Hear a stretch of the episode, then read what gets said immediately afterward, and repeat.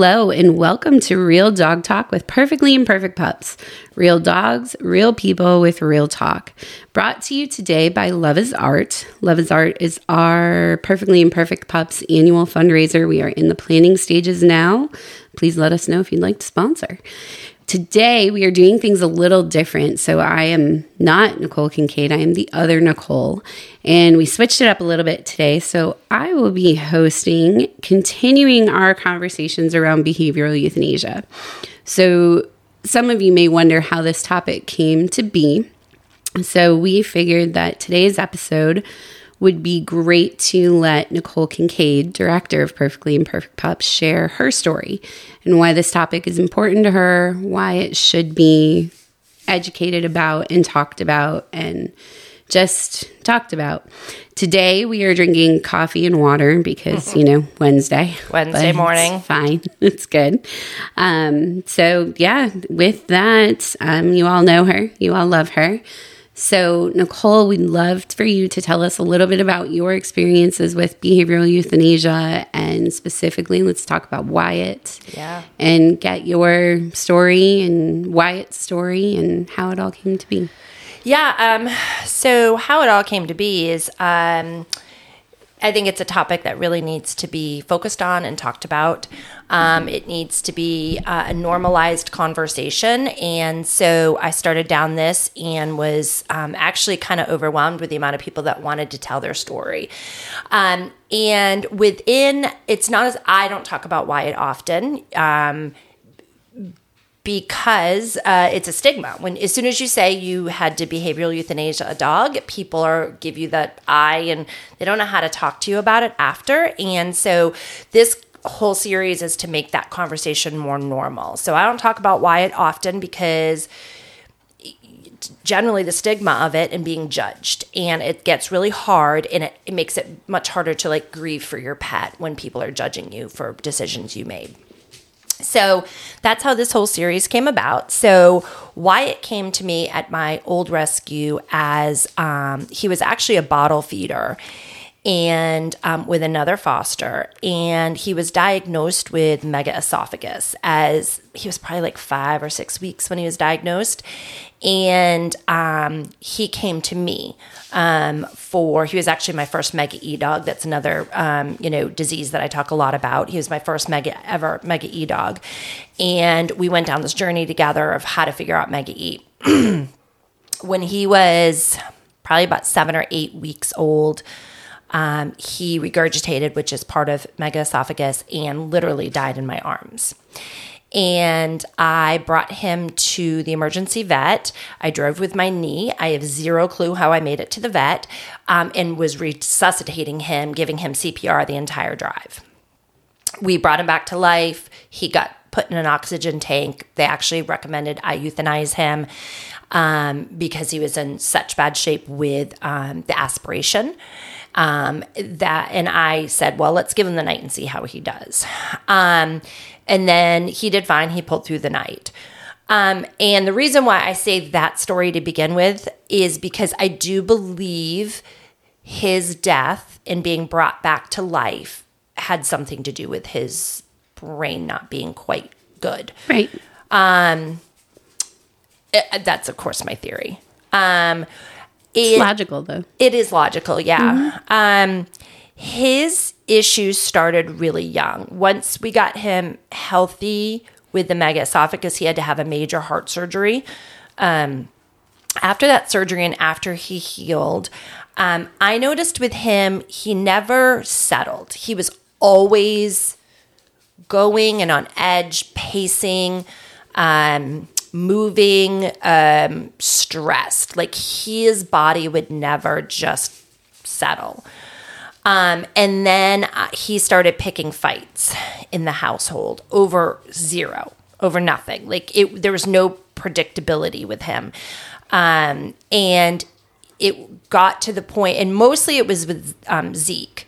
Um, and I do believe that some of Zeke's Zeke's behavioral issues have to do with the fact that Wyatt picked on him so badly. Um, and um, he's, I can't even tell you the amount of times that he's sent Zeke to the emergency room. And Zeke was two times his size. Um, there were t- I have so many pictures of Zeke where he had to have his head shaved because the wounds were so bad that they had to get in there and like you know stitch them up. Um, one time we landed at a um, we had to go to a, uh, an eye doctor because he scratched um, Wyatt scratched Zeke's cornea.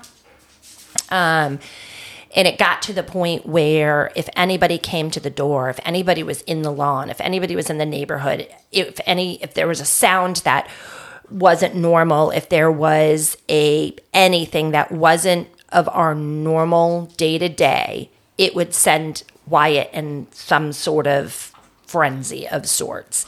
Um, and he never he never really went after people, but I the list of people that got bit trying to break up the dog fights is like endless. And so it got to the point where I couldn't have people over because that would trigger Wyatt and then there would be a dog fight. Um, and it just it, it became where Wyatt's behavioral issues ruled our entire lives. And put a negative impact on my other dogs. Right. Um, they were afraid of Wyatt. Like, if Wyatt, you know, even just like anything happened, they would all kind of look at Wyatt like, is he going to go off? Like, it, it was almost like they knew.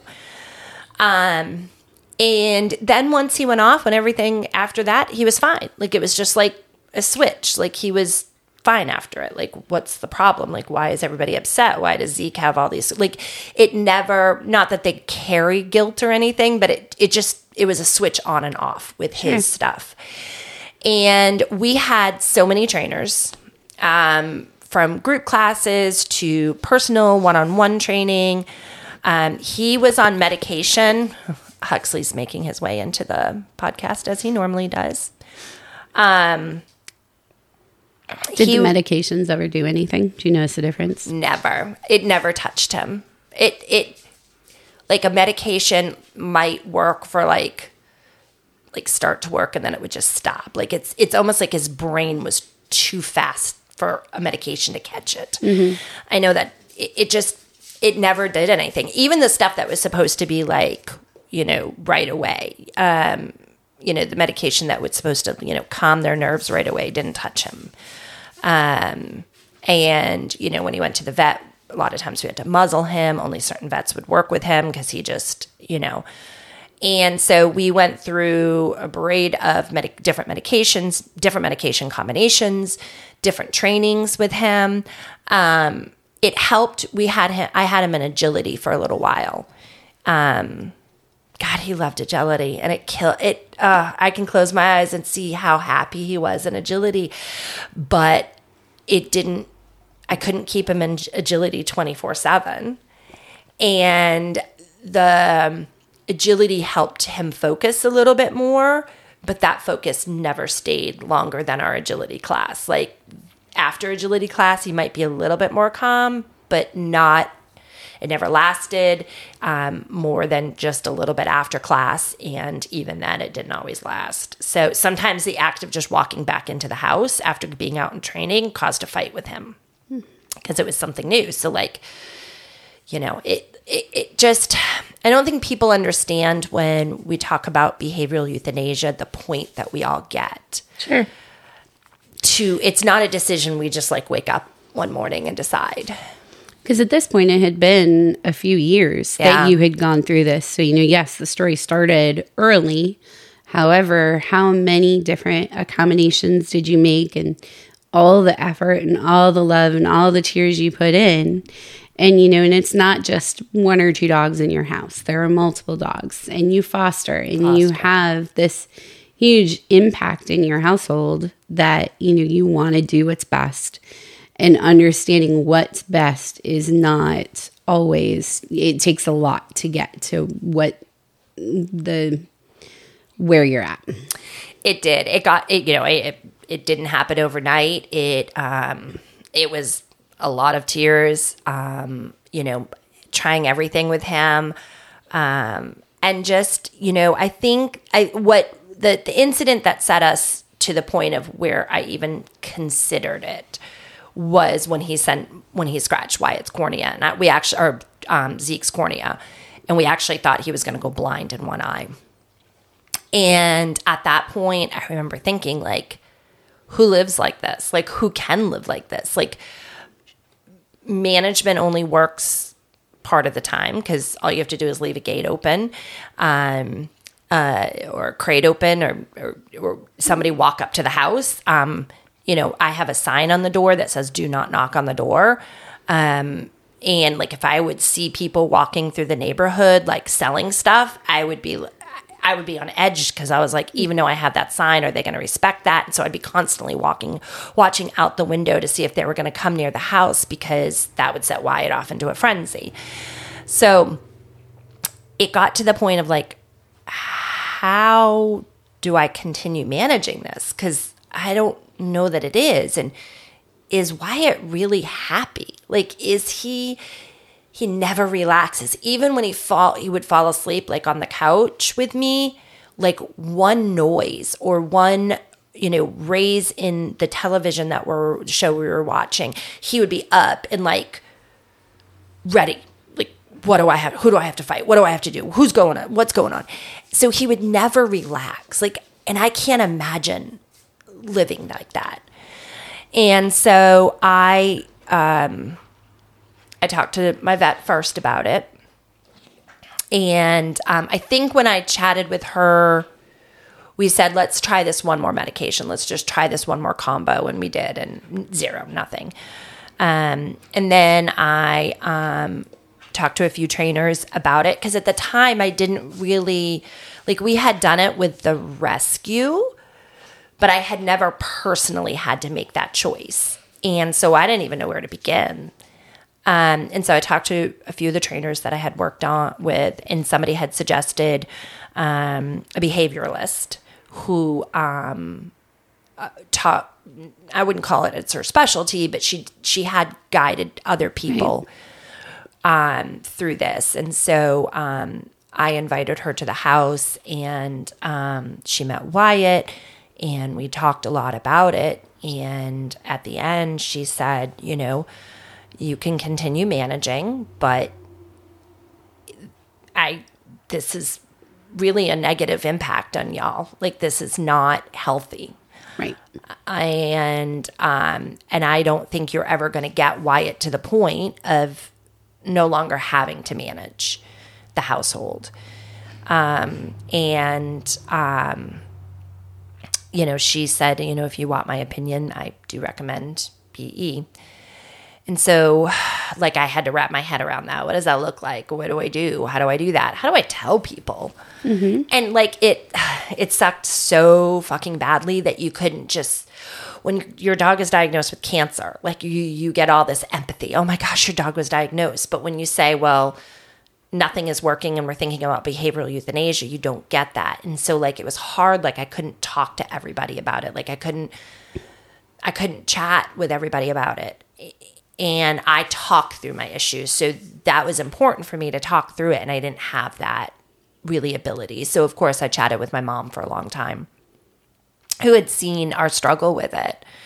Um, probably the most because she was the most at the house and saw the fights and um, saw the way Wyatt was and um, just knew the the pain that our household felt. You know, like I couldn't couldn't leave the boys home with Wyatt. Like even though they're young, I didn't want to get them, them to get bit. So Wyatt, I always had to contain Wyatt if I was going someplace or make special accommodations for him because I didn't want him and to attack another dog when I wasn't home. So I actually probably stopped going out as much with when I had him and traveling and all of that just because it was so hard to manage.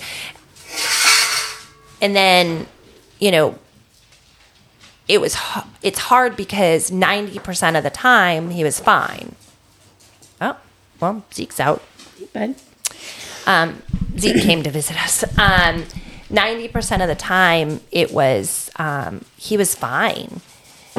And then the other 5 to 10%, you just never knew when that time was going to happen. And so for 100% of the time, you're on edge. Right. because you never knew when that 10% of Wyatt's meltdowns were going to happen, what was going to trigger it.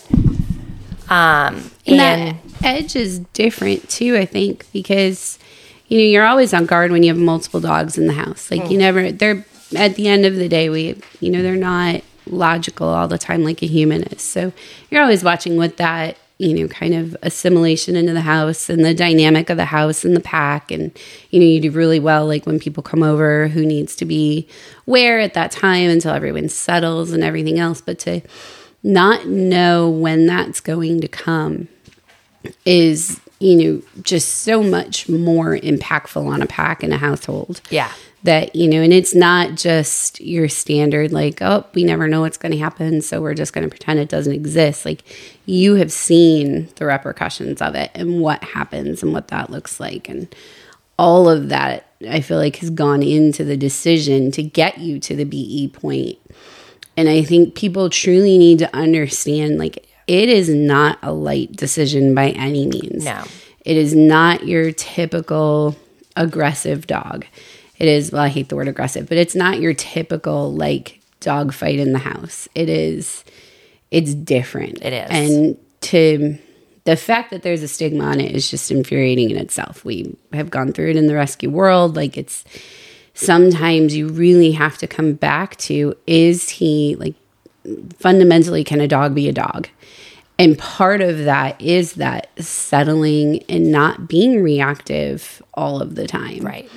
and i just i feel like this series of a podcast has just really helped hopefully helped people understand and Yeah. your story is helping people understand that it's a difference Yeah. and this is a sickness you know you mentioned when they get diagnosed with cancer you get an empathy behind you all we know is there's a dog fight. Like being one of your best friends like oh there's a dog fight at kincaid's house. It happens sometimes. But like to know that your whole entire life stopped for what five years Yeah.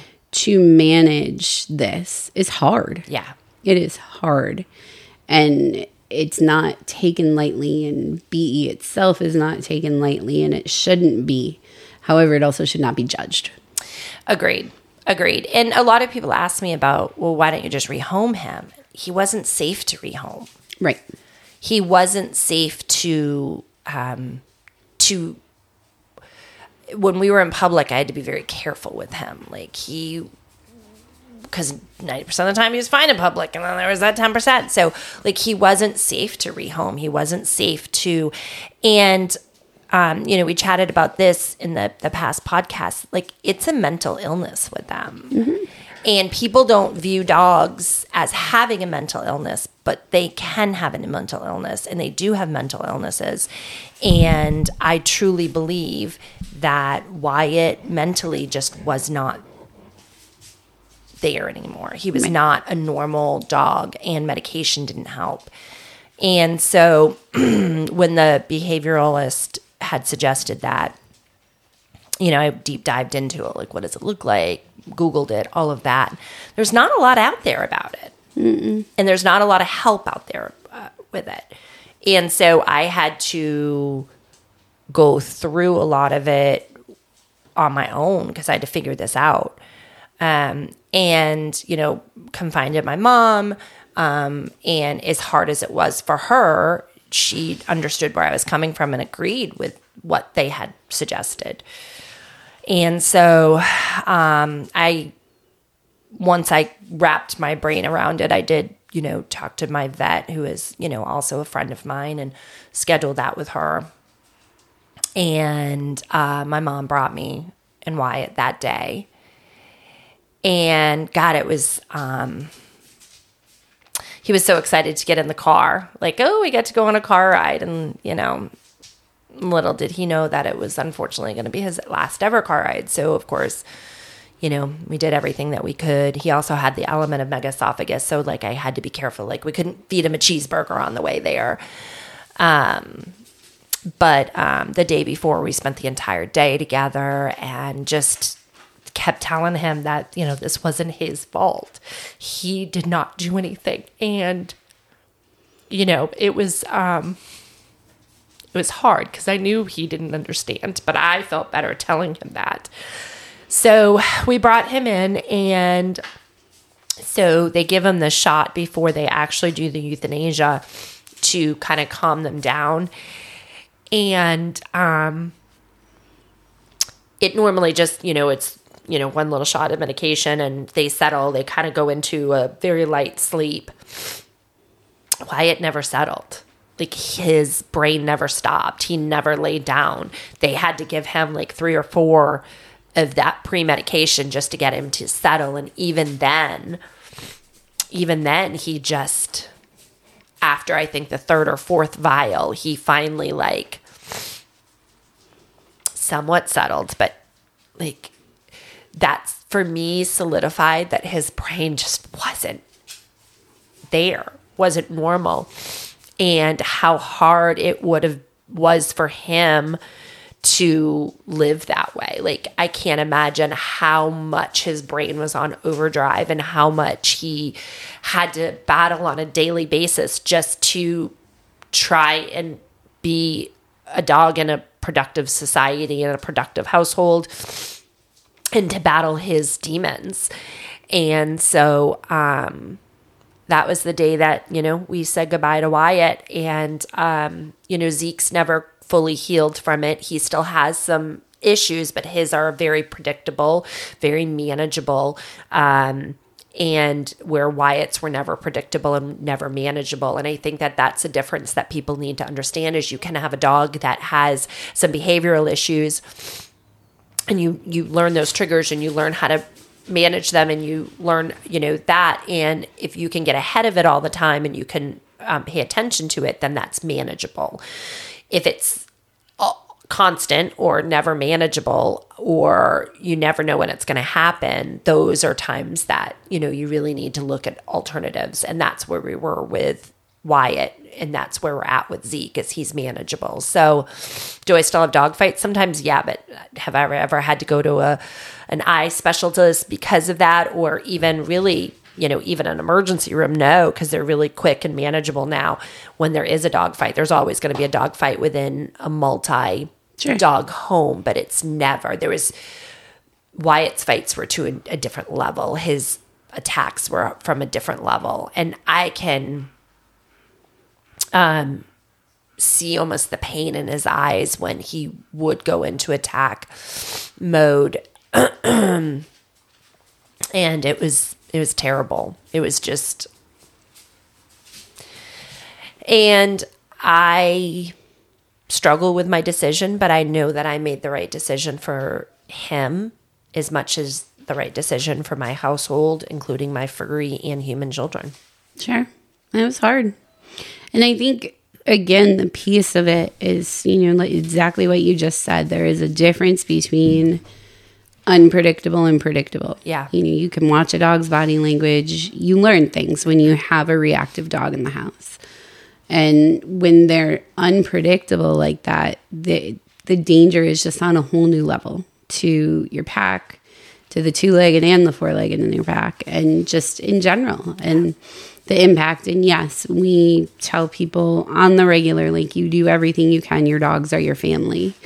And there's times, you know, that doing what's best is not the easiest decision, but it is what's best in general. And, you know, you made the responsible, educated decision. This is, you know, we're not telling people, oh, your dog got in a fight. You know, that's what behavioral euthanasia is. There is. Right so much more to it. And we really, you know, I thank you for sharing your story. Um, I'm not going to lie, audience, this is only the second time I've heard it. So, um, you know, it's, it's an emotional, educational story to hear. And we hope you listen and we hope you learn something. Yeah. Um, you know, and you guys don't get to see what I get to see, but there is definitely an emotion behind all of this. And, yeah. you know, and this has been a hard series for me to do because I knew sure. it was leading up to Wyatt's story and it brought a lot of um, uh, emotions back and, you know, questioning. But I think it was also therapeutic for me um, to chat with other people and hear a very similar tale, right? Mm-hmm. They all have those, those, those stepping stones that I went through with Wyatt and where that decision finally, you know, that one, it's always one incident that set, I shouldn't say always, most of the time, one incident that just set that person into like, is behavioral euthanasia the best thing for us at this point in time? And so it's like a very similar steps that people have taken to get to that point. So it was therapeutic as much as it was hard to chat with other people about this. But like you said, it's it's it's got to be a topic that people can discuss. Mm-hmm. And it's got to be a topic that people understand if somebody comes to you how to receive and be a good friend. Right. And again, you know, giving people that forum to talk about it, I think is huge. Yeah um, and just understanding like how different would it have been for you if you had people to talk about it. You mentioned at the beginning of this, and I saw it too. The number of people that reached out to us to talk on the podcast about it um, actually sparked us to create our Facebook page for the podcast, so people can go and have a conversation not just around behavioral euthanasia, but in general, all the topics we talk about. Yeah. Um, you know, the rule is always be kind, and just this doesn't go any less with that. It is right. Let people talk, be kind, and you know we invite you to go and check out that Facebook page. It is just Real Dog Talk on Facebook, um, and you know kind of leads into the next episode in the series, which you mentioned it being therapeutic. We are working with a grief counselor for the next session. Um, so next week, next episode, you will hear us talking with a grief counselor um, losing your pet is always hard, but losing your pet with behavioral euthanasia is always just that extra level. Huxley is agreeing with us on that Huxley one. Huxley hit the microphone. Huxley's yes. always part of our podcasts. Yeah, he loves us. I for those of you that can't see, I have a rope in my lap and it has not left my lap since Huxley we started. wants you to throw it. Yes. Yes. Um, so we will be joined with a grief counselor. Yep, on our and next that will episode. be our last episode in this behavioral euthanasia. We're gonna have to Huxley, please stop. We're gonna have to do some much lighter yes. podcasts. we will be bit. broadcasting from the beach. We will be. Yes. Yep. Mm-hmm. Broadcasting. God, my radio days are coming back. I know. Uh, but we'll be having a fun conversation around that. I think is on one of our episodes coming through. So. Yeah. But again, thank you for sharing your story. Thanks we, for hosting today. Hey, it was fun. I want to yeah? do it again. Okay. Yeah. You can have host uh, power sometimes. Yep. I'll give them up to you. I like it. Uh, so thank you for listening. Thank you for coming on our journey with us. Please go join our, check out our Facebook page, join the group. Um, give us your feedback, your comments. Again, be kind. Yes. Be thoughtful. And, you know, we love to hear what you guys are thinking. Yep. Thanks, so, everybody.